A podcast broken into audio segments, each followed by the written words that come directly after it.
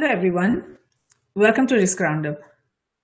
While blockchain technology that uses cryptography and a distributed messaging protocol to create shared ledgers among counterparties brings transformative potential and benefits to nations and all its components, is being hailed as one of the most revolutionary and disruptive technological advances of today, it still faces many complex technical challenges. So, what are these technical challenges, and can any of them be addressed through the development of blockchain standards?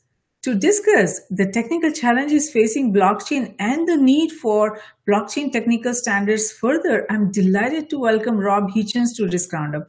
Rob is a blockchain advisor and is based in Canada. Welcome, Rob. We are honored to have you on Risk Roundup. Thank you for, for having me. It's a real pleasure to be here today. Wonderful, Rob. So, across nations today, there are thousands and thousands of startups and uh, innovators that are coming up with new ideas of using blockchain technology to disrupt nations and all its components. And they're coming up with really good uh, applications uh, uh initiatives. So, while, while the blockchain technology has transformative potential, and despite the great excitement in the startup community, what are the concerns regarding the technology that is still preventing its widespread adoption? Um, blockchain is widely recognized as a potentially potent and disruptive principle. I think we're in the early stages of exploring the potential applications and optimizing implementations. I'd even say that blockchain enables new possibilities, and this means carefully considering what we should even want to use it for. Yes, that is very true. That's uh, exactly the key question that each uh, innovator or each nation or each uh, component of a nation needs to ask that why do we need to use blockchain and where can we use blockchain to come up with effective solution to the current problems of the systems that we are facing across nations. So that is a very good point that you made there. So as we evaluate the current state, what are the technical problems with blockchains?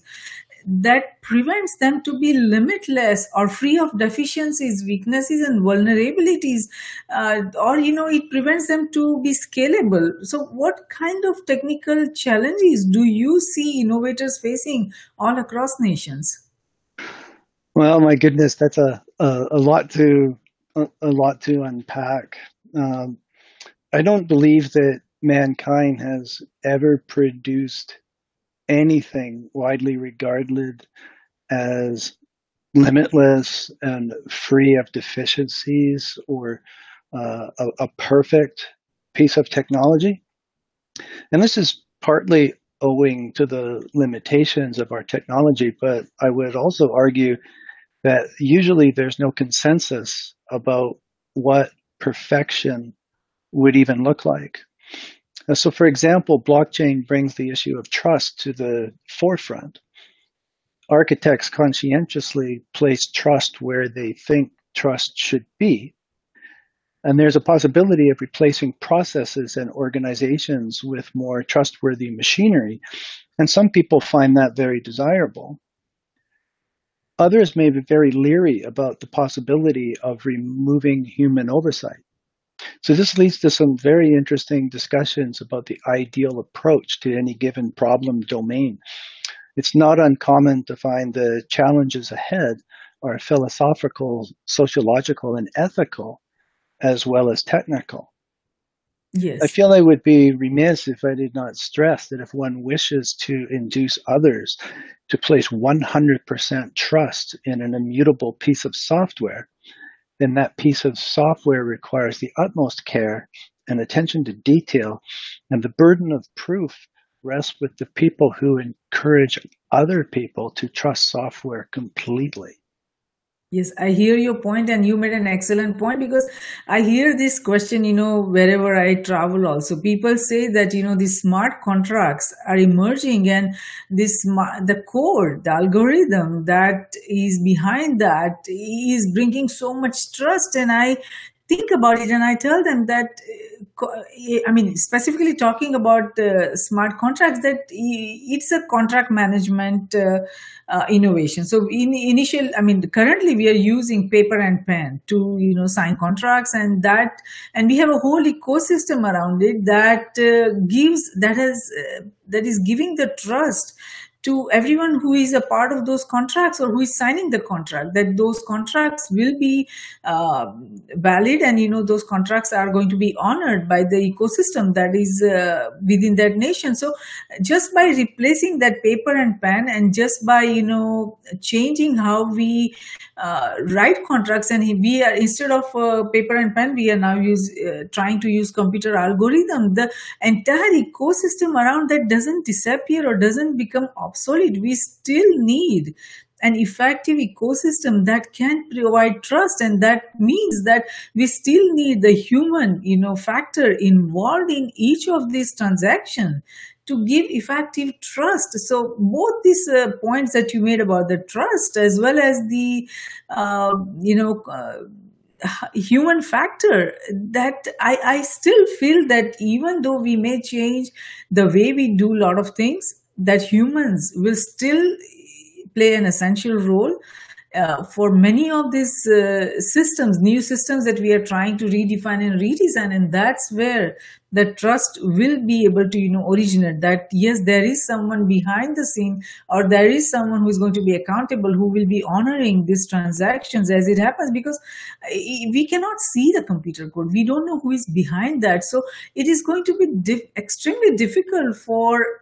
anyone to just you know tr- uh, trust those kind of transactions where we don't have an effective structure framework uh, and systems and human factor involved. So you made a very good point and uh, i think there is a, also this uh, the primary design structure of many of these existing system is a linear linked uh, style blockchain. So i believe that as adoption increases of blockchain uh, technology and as we try to develop more applications the most, many many more miners will be attracted to the system depending on how the uh, blockchain system is designed or blockchain application is designed. And that's where you know many of the uh, scalability challenges will come in because of the way these uh, algorithms and because of the way the blockchain uh, technology is you know operating right now. Uh, so there are a lot of complex challenges emerging. And as a first generation blockchains have established a base programming ecosystem but the question is whether that is sufficient for the applications that are emerging do you think it is sufficient with the current uh, parameters that we have around the blockchain technology? Well, okay. there's a there's a fair bit to unpack there. Um, I think maybe if I can break it down uh, in, into a few separate concerns here. Uh, I've I've never personally been a big fan of the term uh, smart contracts because um, it, it, just seems like a, a, a, phrase that was around at the time now, from a marketing standpoint, it's it's been very successful. It's catchy. People remember it. Um, but the the fact of it is that they they they are not smart. They are um, uh, they're they're machines and they're they're idiomatic in in uh, in design, uh, and they're not contracts in the legal sense of the word. Um, also they're, they're computer software that doesn't generally naturally map to the way that say a legal contract would be constructed uh, and they and they, they map more uh, more in terms of uh, how one would describe a stateful network protocol uh, so it's a long way from a, a, a, legal contract but there's a few things that, that have everyone excited. Um, one is that you know, for for thousands of years, I think, at least at least centuries, uh, contracts have been sealed with a, a signature, uh, which is basically a, a, squiggly line on a piece of paper that supposedly only you can replicate, and it, it's it's kind of quaint, and uh, we have at our disposal now uh, very very solid uh, cryptographic, mathematical, well understood, well proven systems that are very strong signatures that show that okay, someone signed something and they have a property of non-repudiation. So we can be very sure that someone with a private key has signed a transaction into existence. Um, we also have through blockchain uh, smart contract, there's that word again, uh, these, these, these platforms, we have the ability to make serverless software. Uh, so these are stateful systems with uh, no centralized storage and we can release immutable rules into these systems and understand that uh, these these systems are going to keep executing without any further help from us. And this is really interesting to people because uh, they they see that uh, they can they can look at a smart contract, understand what it does, and have assurance that no departure from those rules will ever be permitted.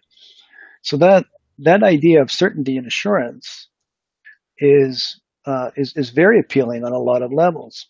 I think we have struggled uh, as an industry to find the vocabulary to describe this kind of stuff, and so terms like trustless have been tossed around. And it's not really trustless, but really what what one is doing, in my opinion, is is designing for where one wants to place the trust. So, uh, for example, uh, if there's an intermediary involved or an escrow agent involved and one is placing their trust in an escrow agent, uh, if one is uh, putting their trust in a fully automatic system, then what is implied here is that one is trusting the machinery of that fully automatic system uh, implicitly. And it turns out that in a lot of scenarios, we don't really want to place 100% of the trust in machinery. We, uh, there, there are very good reasons uh, for wanting some measure of human oversight, the ability to intervene, the the uh, ability to deal with issues like probate or uh, court orders, that sort of thing. Uh, and so, what we end up doing is talking about the degree to which we want to reintroduce some degree of re-centralization uh, in order to uh, make a solution that's suitable for all.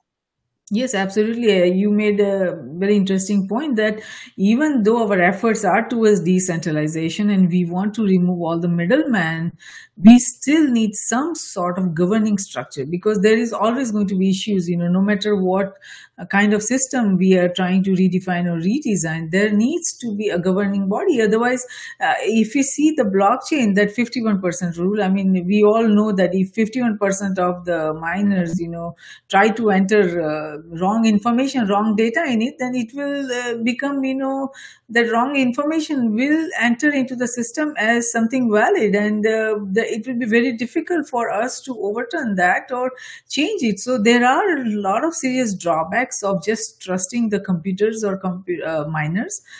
We do need to come up with some sort of oversight so that we can prevent those kind of issues emerging from uh, the system, the technical challenges that we have uh, with the blockchain system currently. Now the uh, although the adoption of this blockchain technology promises so many benefits with regard to i mean it will it will make our systems very productive efficient and uh, very quick in how it responds to whatever task is on hand and hopefully it will reduce cost.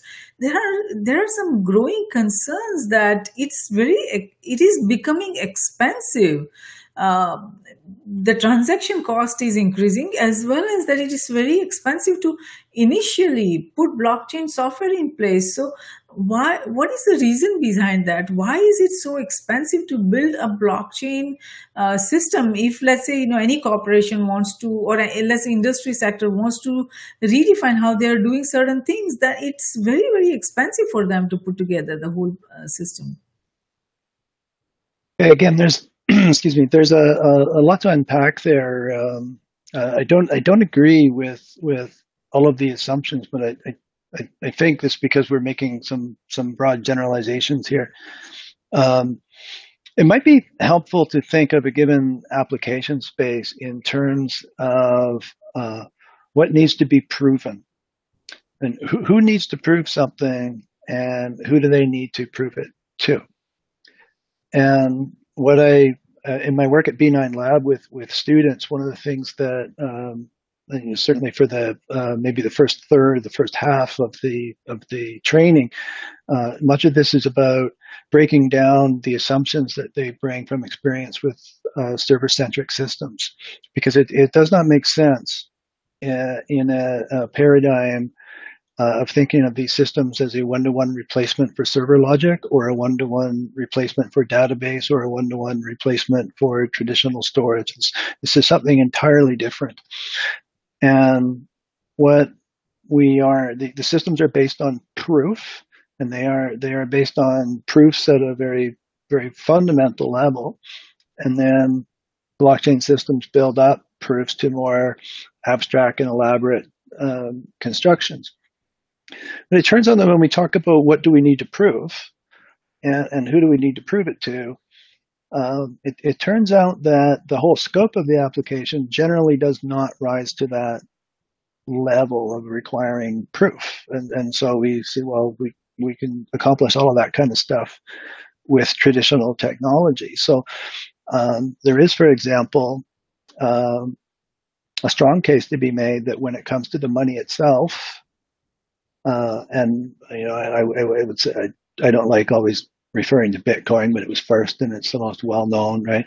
People don't want human oversight. They don't want the money in their pocket to simply vanish. They, they want it to be censorship resistant and they want it to in, endure and they, they don't want a system administrator to have any power to intervene over that. So it was designed specifically to be free of, of governance. And, uh, if if if that is a design goal, uh, then then that's that's how you you design things. And there there are examples of that in the world of smart contracts and and, and other scenarios where we say no, the the actual correct way to approach a given problem is to not vest uh, that type of authority in anywhere in particular. In in other cases where we do want human oversight, then what we end up doing is saying, well, these things that would, you know, at a, at a, a company owned system, we would give that to the system administrator and that would be the end of it. When we're talking about systems that are designed to prevent the formation of um, concentration of, of, an imbalance of power, if you like, uh, a, a, group of trading partners or, or, or nations or banks or, or, what have you, uh, if, if they do want that ability to intervene, for example, okay, then what they end up doing is designing a governance process that's agreeable to them. And then what ends up happening is uh, that governance process itself, um, the you know, uh, how how is the committee formed, how does secession work, etc. Um, that's what ends up getting codified in the smart contracts, so that and it's like a constitution, if you will, so that no departure from the governance process is allowed. And this gets very elaborate because it may include such factors as how do we upgrade the governance process itself? So what if we're not smart enough to anticipate every possible future scenario that we want to be able to react to? In that case, then how will the members agree on an update, uh, an upgrade, uh, of the protocol itself or an upgrade of the governance. How will we amend the Constitution? And these are really interesting things because as software designers, uh, we don't typically uh, get into this realm. But blockchain systems that are involved in uh, it's really about Alice wants to prove something to Bob, and Bob needs Alice to prove, you know, Bob needs to prove something to Alice, and uh, the, easiest model to think about is an escrow agent or something that solves the problem of Alice and Bob not knowing each other. Um, in the case of uh, uh, disintermediating that e- exchange, right, then things have to rise to the level of being proven. Now, in, in a simple sense, you can, you can prove that uh, if, if Alice and Bob money, then Bob will send Alice to security. The end. Right? Very simple. Um, in a more complex arrangement, one might have to prove that it a similar exchange takes place, but also very transparently, where everyone can see it, is a body of human oversight and and perhaps individuals who are accountable, and a policy that says that uh, we will intervene in the in the case of uh, probate or court order or something of that nature. So, uh, based on your understanding, what you have seen, is there an ideal example of a smart contract where you have seen the effective integration of the laws of that particular industry or that nation and that you know that it, that it has been scalable has has it been effectively implemented? Any of this smart contract the integration of the laws of that particular nation? Oh, I think I think we're we're way ahead of ourselves because the the laws of nations are quite complex, and uh, that would be a big that that would be a big project. Uh, I I would say um, that what you would see are uh, systems of ex- exchange and other applications where the um, the some measure of accountability and centralized control is there. Um, very popular pattern is for people to create something on a public network and say that uh, initially the creators will have stewardship over certain parameters that they're not certain about how to calibrate over the long term and perhaps a, a, a roadmap for um, replacing themselves with uh, a governance process over time. Uh, other cases a, at a platform level, you have things like EOS, like Corda, uh, the Hyperledger projects, etc., that are meant to be used by parties who come together where there already is trust, where the the you know, uh, say a, a, network of banks come together and they already recognize who's who. So uh, anonymity is not an issue, uh, and and they can say, okay, uh, we're going to start with governance and then and, and build on our, our application from there. Yes that makes sense that makes sense. So now in for any industry or any corporation for them to make a move to a blockchain based system they will either need to completely overhaul their previous system or find a way to integrate their existing system with the blockchain solution. So do you see that the blockchain at this point is able to or will be able to handle all the business functions or industry functions needed by you know the corporation organization or industry you know whoever is uh, trying to do those changes? Well i think uh, these projects need to be evaluated on a case-by-case basis. Um, I, I, personally don't believe there should be a, a crusade to uh, blockchain everything as soon as possible. I, I, think you, you look at a specific application and uh, you say, okay, does this does this save money, and uh, or does it open new business opportunities? Uh, so, for example, uh, Accenture looked at uh, the insurance industry and have looked at the just internal the, the work process of processing claims, um, adjusters, etc., and figured out you might have about a 15% improvement uh, without radically redesigning anything. It's just taking the process already there and go fast. Um, turns out worldwide that's a multi-billion dollar a year uh, solution. So that's very compelling and it's actually non-disruptive. Uh, at, at the, the the spectrum, uh, you have entirely new things popping up. And a lot of this stuff is experimental, and, and um, I, I, would probably try to stay away from future forecasts, but I, I think I'm safe to say that most of the experimentation won't work. But you know, occasionally get something what Uber did to uh, the taxi cab industry, and that that is not simply taking what was there before and making it go faster, but rather imagining an entirely different business model uh, based on different structures that, that this kind of technology can enable.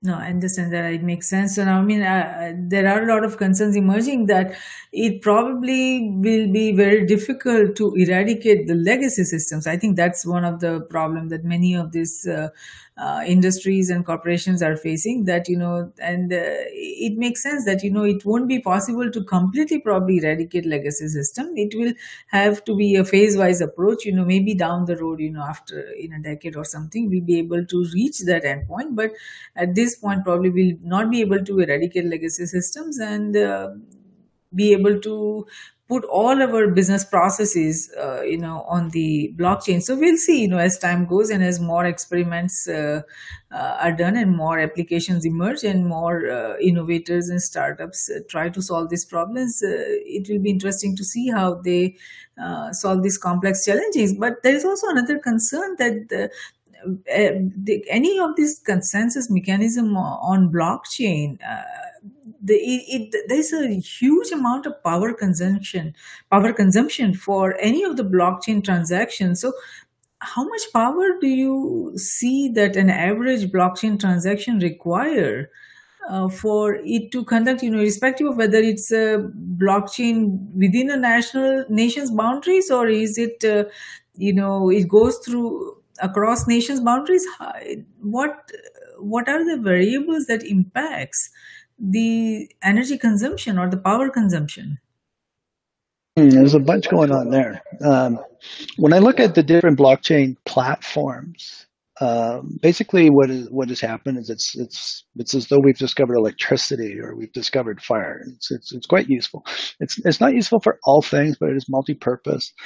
Um, when uh, Bitcoin first came out, um, it was the first, and and basically the principle that was demonstrated there was that a vast network of computers that do not know or trust each other can nevertheless reach a consensus about something very important, and they can do that in a very convincingly reliable way. So this eventual consensus um, is it's strong enough. It's, it's strong enough that you're going to have hundreds of billions of dollars locked up uh, protected by nothing but uh, the blockchain principle. And um, that's really interesting because it's it's strong enough then that it can stand in as a substitute for currency.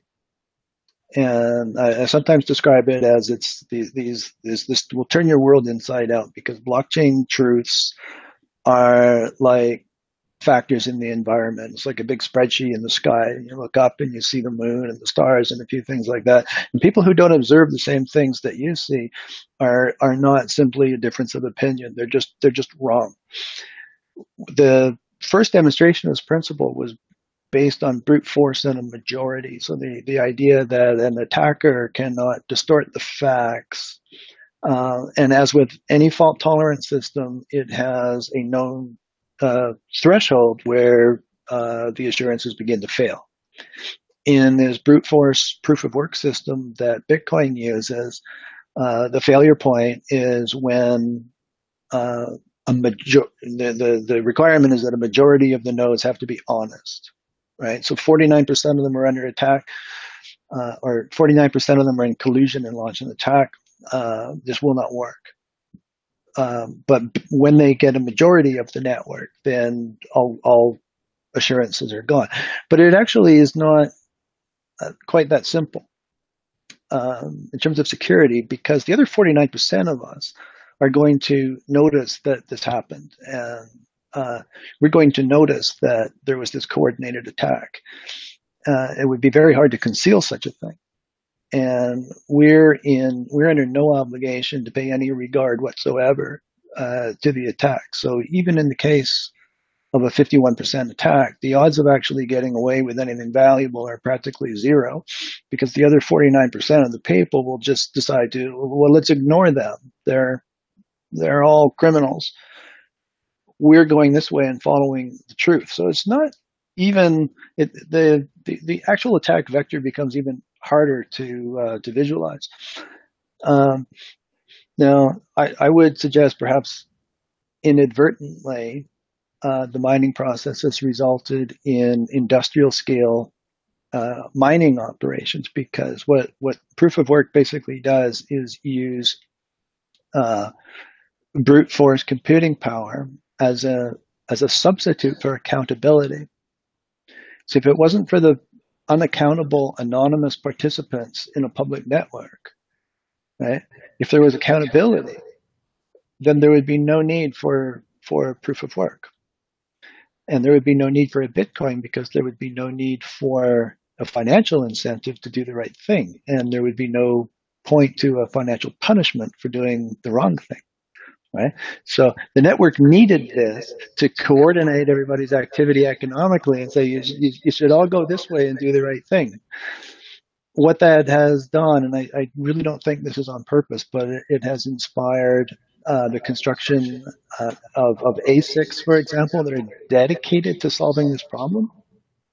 And it has created mining that migrates to wherever it can find cheap and plentiful electricity because the critical success factor uh, is cheap power. So what you end up with is you end up with quite large mining operations, like like many like large. Um, but I, I, and I think that gets headlines and, and may, maybe may seem a little bit alarming, but again, um, unexpected consequences here, and I take a more positive view to this. Uh, because w- what it's actually doing is it's it's mostly migrating toward those uh, areas where there's excess power that would otherwise be dumped. And saying well here, here's a way to monetize it. And it's inspiring r&d in novel areas like waste heat recovery uh, waste energy recovery from all kinds of processes. It basically says here's a shortcut to monetizing whatever you can do. So you have now you have people exploring all kinds of energy recovery systems that they would not normally do because they would not be able to find market. Mm-hmm. Now they're able to say, yeah, as long as you can make the wheel go around, make electricity, then you plug the Bitcoin miner into it and money comes out. That that really simplifies matters considerably. Uh, the other factor is that um, people who've seen the formation of these consensus mechanisms uh, have, have realized that maybe proof of work is not the only way that similar assurances can be achieved. And one of the differentiating factors between all the different blockchains out there is how they uh, achieve a consensus, what algorithm they use to achieve a consensus, and uh, most of them, I'd, I'd say a, a, majority of them, are reintroducing uh, some factors of uh, trusted actors or uh, uh, trusted validators, things of that nature, uh, to make the system go faster. or, for example, in Ethereum, they're experimenting with proof of stake, which is basically substituting a financial bond uh, that is bound to good behavior. So basically, now every, instead of brute force, uh, what you have is everybody in a room and people put up a bond that, uh, for conversation's sake, think think in orders of magnitude upwards of hundred thousand dollars, and you, you have every other witness in the room observing every move. And every time the node makes a move which is not in agreement with the rest of the room, uh, they slash the stake. So there's a, an immediate financial punishment for not following protocol. Yes. Yes. And this is very efficient. Yes, I, I believe you because I mean it is not it's not necessary that we go through the mining operations only to get that kind of consensus. I the proposal that we have put together it's also you know involves there is no mining involved in that. It involves uh, security council layers at different levels depending on the nation and uh, what kind of risk you know that is uh, we are trying to uh, manage. So it there are like you said there are many different ways but the biggest challenge i mean is to how to bring uh, accountability into human action and decision. And that i mean even though there is there are many ways to do that to make that as a you know embedded into human behavior that is the biggest you know complex challenge we are facing and I, am sure that we are trying to by giving financial incentives and all kinds of uh, uh, different processes that we are coming up with uh, we are trying to change the human behavior but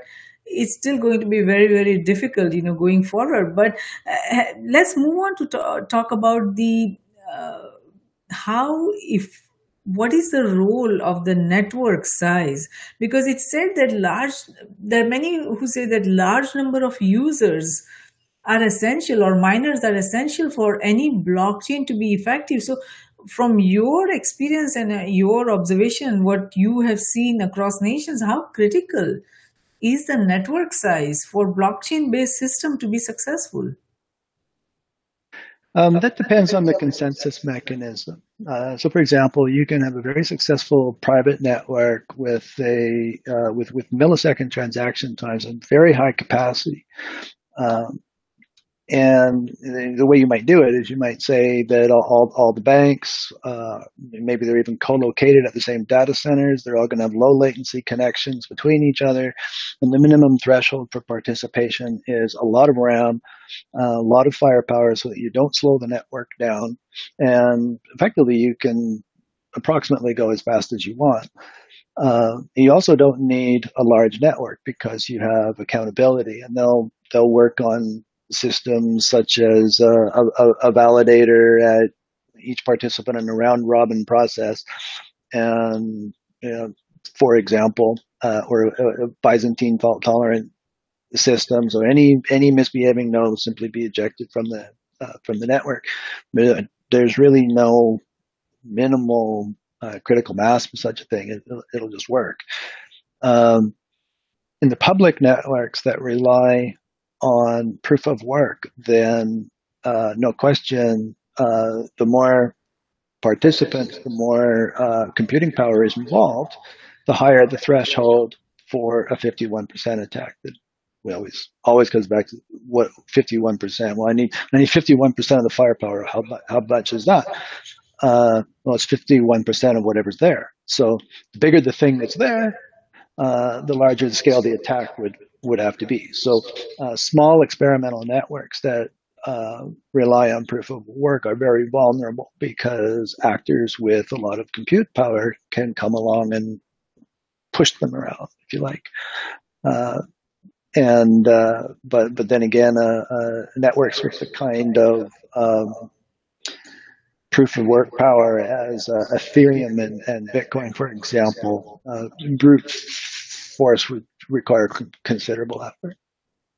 Yes, yes, I hear you. It make uh, you make a good point there. Now there are uh, growing concerns. Let's talk about the cost of each transaction on the blockchain. I mean, for people say that for some time, Bitcoin and all that, uh, there was you know the transaction cost was almost none. It was almost near free, you know, for the first few years of its existence. But now that, you know, the transaction costs are going up, what is the reason behind that? Why is the transaction cost going up?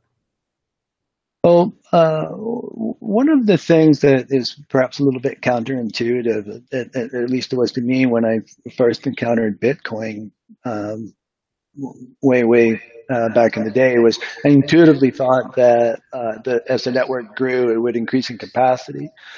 Uh, and what I uh, subsequently discovered was that uh, performance doesn't scale with size; um, its resilience scales with size.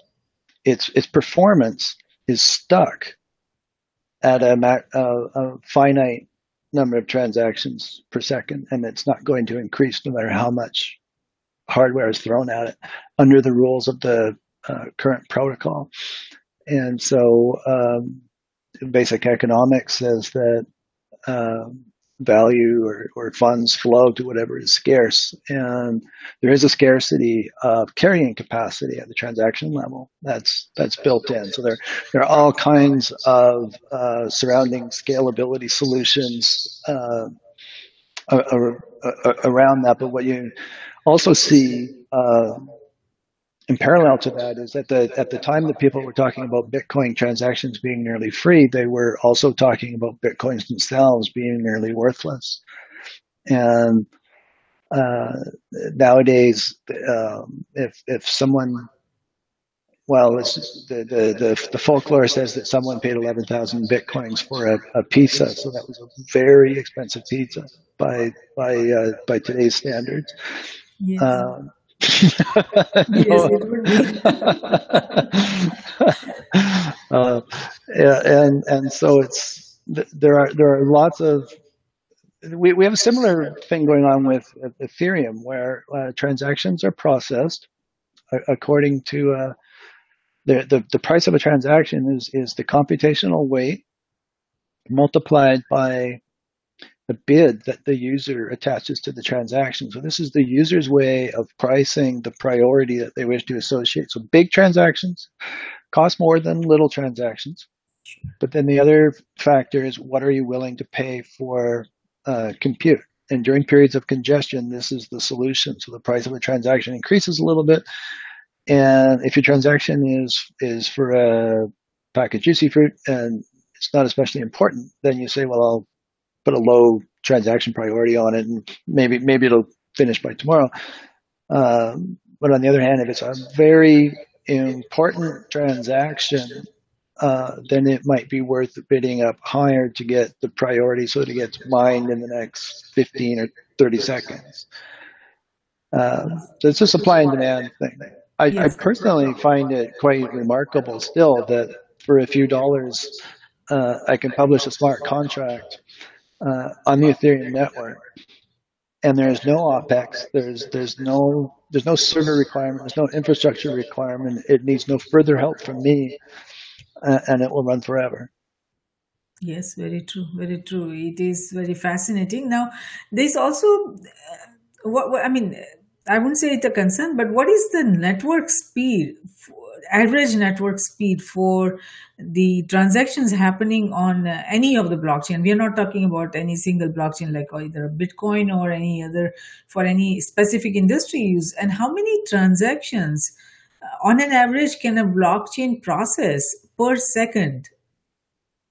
Well, I think one thing to um, to, to, understand here is that this blockchain stuff is never going to uh, perform especially well as compared to a traditional database. Uh, it's just not built for it, and um, it, it, it, it, it won't win. But ha- having said that, um, the transactions range from the, the slowest being being 10, 20, 30, 30 minutes or so uh, for a Bitcoin transaction uh, to millisecond uh, timescales on private systems.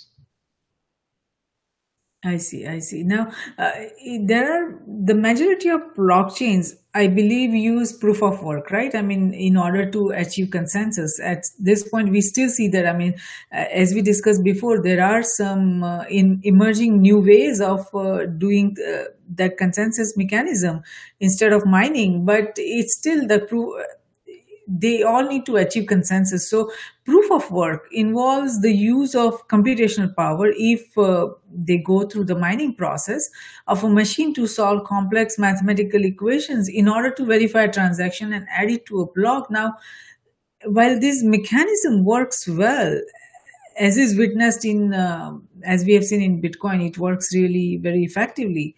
And we talked about it that it does consume a lot of energy. So do you see that uh, one of the reason why blockchain is not widely adopted that it is that energy consuming mechanism that that is becoming one of the obstacle and challenges? Uh, no i do not. It's not? No i don't think the average user is uh, uh, sorry, I have multiple things uh, flashing through my mind here. First, I don't think the average user is concerned about uh, the validation, electricity consumption, uh, for the same reason that I don't think my mom is especially concerned about the nuances of wide area networks when she talks to me on on Skype. My, uh, it's there. Um, but she doesn't know about it. So I don't, I don't think that's the make or break reason why anybody uh, uses this stuff the, the second thing is that it's, it's um, the, the, the transaction costs and the and the power are actually not bound, and there's there's no ratio there.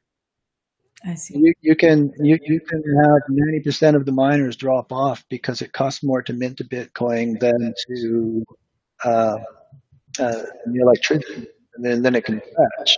Price it doesn't make sense. It turn off the machines. The Bitcoin network simply shrink in front of the, the uh, proof of work threshold to the 51% attack. Transaction capacity will change. I see. No, I hear you on that. Now, uh, do I mean we uh, everything is moving towards a mobile platform, right? I mean, uh, smart because of the smartphones and smart uh, equipments, uh, people are trying to develop applications that are effective, you know, on mobile as a you know mobile application. So, do you see that? there is a trend going towards building uh, smart contracts that are mobile friendly um, that's mostly a user interface concern. So, um, I mean, not every application is public facing, but but I, I, would say that apps that are meant to be public facing, uh, then yes. Uh, I think there's some work to do to make that stuff a little bit easier. Um, I, I, I like to say that uh, this will really be user friendly when uh, when my mother can use it and not realize that she's using a blockchain and she doesn't realize that she's using Ethereum, right? When she does, you know, so when the tool stack gets a little bit more um, transparent, just kind of built in, uh, it'll be a little easier. It's, it's a little bit on the clunky side, but it, it certainly works. Yes, very true, very true. So, I mean, irrespective of whether it's a private uh, blockchain or public blockchain, whether it's permissioned or permissionless, I mean, private key and uh, security and privacy, all these aspects needs to be there needs to be education and awareness uh, for each and every uh, human uh, you know who is trying to, across nation because if everybody is supposed to be that uh, for, I mean, comfortable, then you know the security aspects and all these uh, technical uh, understanding also needs to be part of that. So I think it will still take a time, probably you know years before we can see that kind of widespread adoption and widespread comfort of using this or accepting you know of this uh, new way of doing things so having said that let's move towards talking about the blockchain standards need of blockchain standards and what kind of concerns or complex challenges, especially the complex technical challenges, we can solve by developing blockchain standards. So, from your assessment, do you see that there is a role for technical standards in supporting the global rollout of these blockchain technologies uh, or you know do you see that we have optimal technical standards and framework to support the rollout of blockchain technologies at this point I'm a big fan. I'm, I'm really pleased to see the emergence of technical standards. Um, I think that uh, security and regulatory standards get a lot of headlines around a very narrow band of in investment related things that happen to be uh, deployed using smart contracts or, or blockchain technology. Um, but as a technologist, uh, I, I tend to focus more on things like does it work? Uh, and it's very important that it works if it's an immutable piece of software and it's going to uh, be responsible for non-trivial amounts of value or non-trivial consequences in the real world. So it, it needs to work. Um, so at um, B9 Lab, in, in, in our work with students, we really try to instill a sense of conscientiousness and respect and, and caution. And uh, another company I helped uh, get started uh, called Solidified IO is specifically focused on quality assurance. Uh, I'm a big believer in public, transparent, uh, peer-reviewed code review, uh, system audits, testing, uh, the burden of proof really is on the developers to show that they have uh, adhered to all known best practices, that multiple teams have, have looked at the software and, and the software is, is fit uh, to be, be trusted with the, uh, with the purpose that it's uh, intended to be used in. Yes, very true. So, from your assessment, which are the top five or top you know 10 com- uh, technical problems you feel that we do need to solve using the blockchain standards problems in the world in general with blockchain or, or, yeah, or problems that surface inside the, the contracts uh, you mean like with, the, with the focus on defects Sure. I mean, we are not talking only about the smart contract. We are talking about overall blockchain uh, development, implementation, acceptance. You know, I- anything that could, anything where uh, the technology could be a problem. That there are still some variables in technology. There are still some uh, inherent technology problems that could be preventing uh, the global acceptance or adaptability or scalability of the uh, blockchain. The one that stands out in my mind is not actually a technical uh, problem, but rather a uh, uh, there, there is a, a, a mindset and a, a, a best practices uh, policy problem uh, because it seems that you know over the past few decades the world has moved more and more to a rapid release cycle and moving you know rapid release move fast be agile break things. And it's there's a hidden assumption that software can evolve. And i think that uh, with certain with th- with this type of software certain components of this type of software that cannot be upgraded later uh, we need approximately the exact opposite perspective. Uh, um, it's not entirely foreign. Uh, so if you look at aerospace, for example, you, if you're putting software on a Voyager spacecraft and shooting it off into space, you know that nothing is on board unless you put it there. And you have to think in advance, in, including how are you going to upgrade it, everything. You have to figure it out in advance, right? And it's not in it, it, it's not exactly compatible with a mindset that wants to rush things to market. Now, I understand that uh, there are competing business priorities, right? Uh, so I usually uh, find myself stressing the need to just pause and do quality assurance. Yes, yes, very, very true. There are uh, what we see as you know acceptance or adaptation or scalability uh, that you know probably you know but in all of these different uh, variables or concerns there are always some technical challenges that still needs to be figured out for people for users for developers for uh, innovators to for uh, you know corporations to feel comfortable that it's it will bring us effectiveness and productivity. So i i still feel that you know irrespective of whether it's privacy security interoperability or uh, you know any of these uh, different variables that there are still you know some things that needs to be sorted out. But having said that what who is developing this uh, there's a lot to sort out. yeah there's still a lot to, you are absolutely right. There's a lot to sort out. You're right so, uh, who is developing this? Uh, who is working on developing these blockchain technical standards? You're welcome to join in. Uh, it, Okay.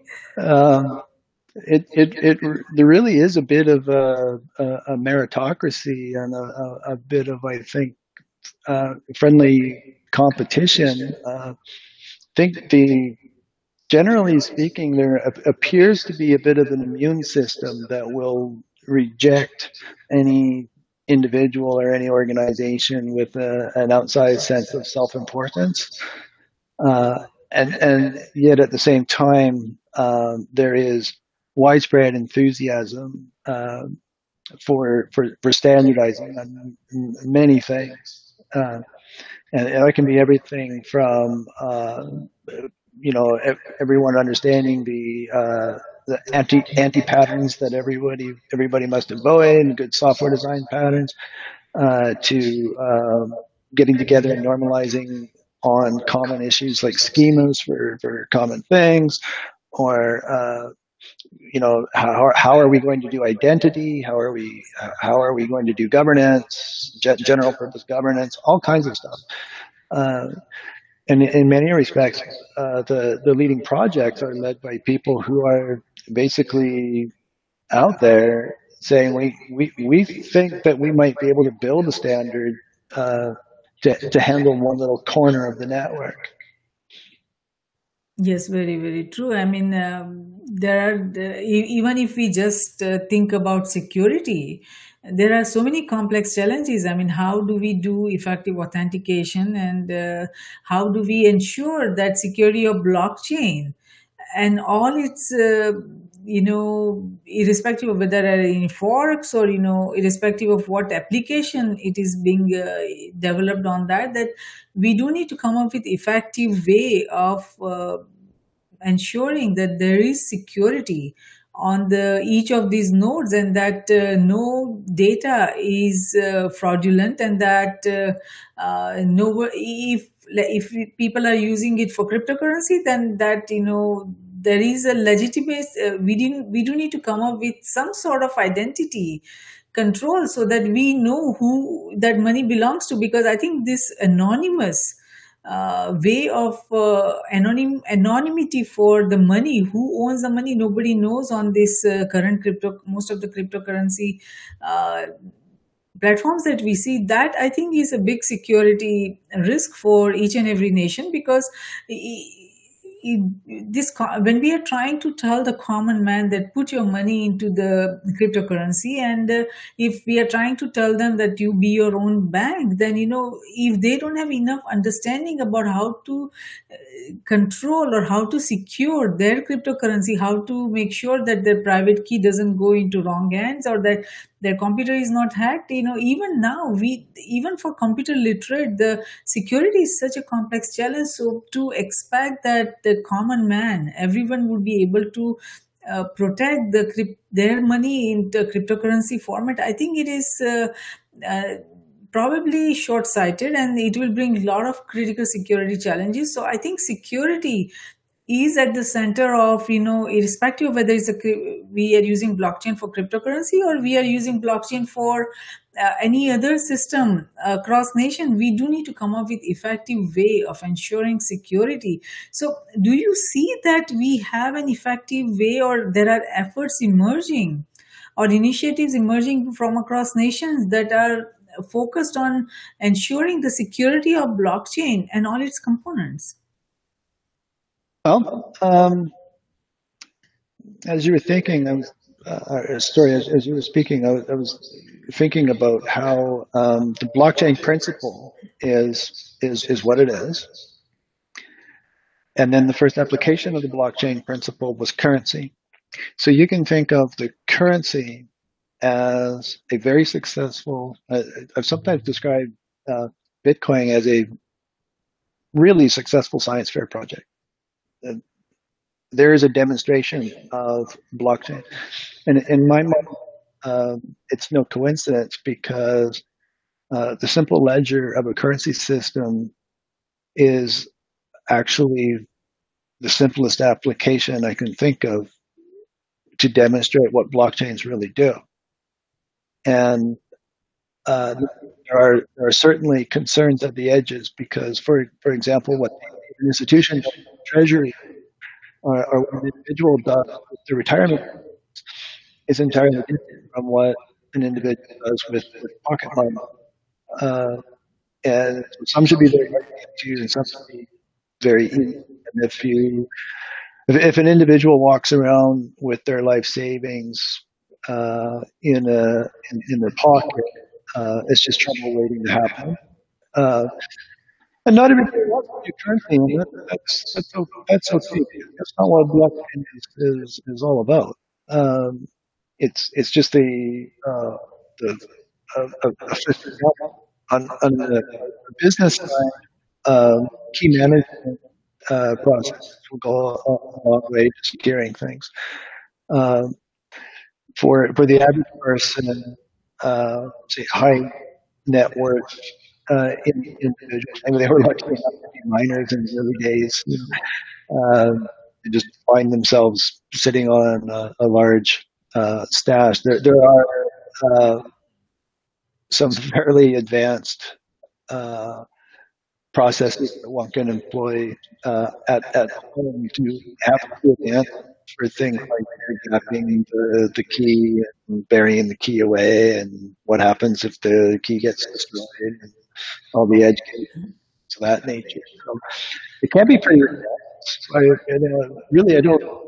I, I, always go back to my mom. I really don't want my mom to run out and buy a whole pile of Bitcoin. I really don't want her to be responsible because um, you know, your banking is good at custodianship, Uh, and, and, in fact, uh, an interesting move is uh, JP Morgan has, uh, if I'm mistaken, the custodial uh, for people with a substantial uh, amount of cryptocurrency. Uh, they, they could be miners, they, they, they could have done fundraising through an ICO, all kinds of reasons why they have so much. Uh, uh, JP Morgan is offering a custodial service, which is basically saying, you know, back to the traditional banking system, uh, you can deposit here where it will be safe. You don't have to be, hmm. you don't have to pick up in a sweat because you're not quite sure where, where the property is. Yes, very true. I mean, the the point that you made that what is blockchain all about?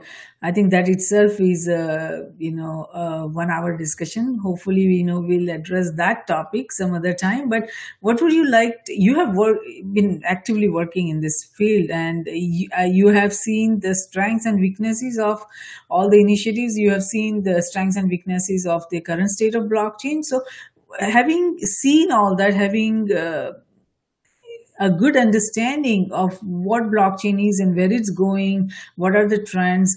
What would you like to tell our global viewers and listeners, and especially those young minds who are uh, trying to make a difference across nations to try to solve some of the complex challenges facing their nation using this very transformative technology that is blockchain? Well, I would uh, really like to see more people involved in I would call it a, a, societal level discussion, not just technologists, not just politicians, uh, not, not, just but but everyone. Uh, start thinking about the implications of technologies such as uh, immutable data and unstoppable logic, and uh, you know, just exactly how do we think things should be should be structured? What is the, the ethical and proper application of this technology? Um, uh, I should say, you know, uh, most people can agree, you know, privacy for me, transparency for thee, but that will that will never work. So how are we going to reconcile uh, le- legitimate uh, individual libertarian sort of concerns with practical uh, law enforcement legitimate concerns and a whole pile of other concerns that need to be solved in terms of um, prioritization of society wants because a, a, a lot of um, construction oriented questions start with what exactly are we trying to build? And this is basically the machinery of society that we're all going to end up living inside. So I think we should talk about that. Um, for for those thinking of getting into it, uh, I would say getting into blockchain is uh, difficult, uh, and uh, there's considerably more demand for blockchain professionals and talent. It's so difficult uh, to get into this. And, and uh, which is the boot camp uh, with B9 Lab. Uh, they do both developer and uh, professional strategic level training uh, for decision makers who maybe are responsible for a budget, R&D organization, uh, and uh, and and also from a hiring standpoint, that um, this this stuff is this stuff is volatile stuff, and it, it be treated like other safety oriented industries have learned to treat hazardous uh, materials. So I would say please do recognize uh, developer certifications from organizations like B9 Lab. And no matter what you do, if you want to experiment at home, if you want to build it yourself, that's okay too. Okay. But get all your relatives to pitch in and buy a security audit. Very. Very, you know, good points and good suggestion and good advice, forward looking. So thank you so much, Rob, for participating in Risk Roundup today. We appreciate your thoughtful insight on the complex challenges facing blockchain uh, initiatives, applications, and technical standards, and our global viewers and listeners would benefit tremendously from the understanding you provided on the technology gaps and vulnerabilities that needs to be effectively addressed for blockchain to be widely adopted and even if a single blockchain initiative benefits from the discussion we had today, this Risk Roundup dialogue has been of service, and we thank you for that. Thank you so much for having me. Wonderful, Rob. So, Risk Roundup, a global initiative launched by Risk Group, is a security risk reporting for risk emerging from existing and emerging technologies, technology convergence and transformation happening across cyberspace, geospace, and space. We at Risk Group believe that risk management, security, and peace they walk together hand in hand. Though security is related to management of threats and peace to the management of conflict, risk management is related to management of security vulnerabilities as well as management of conflict.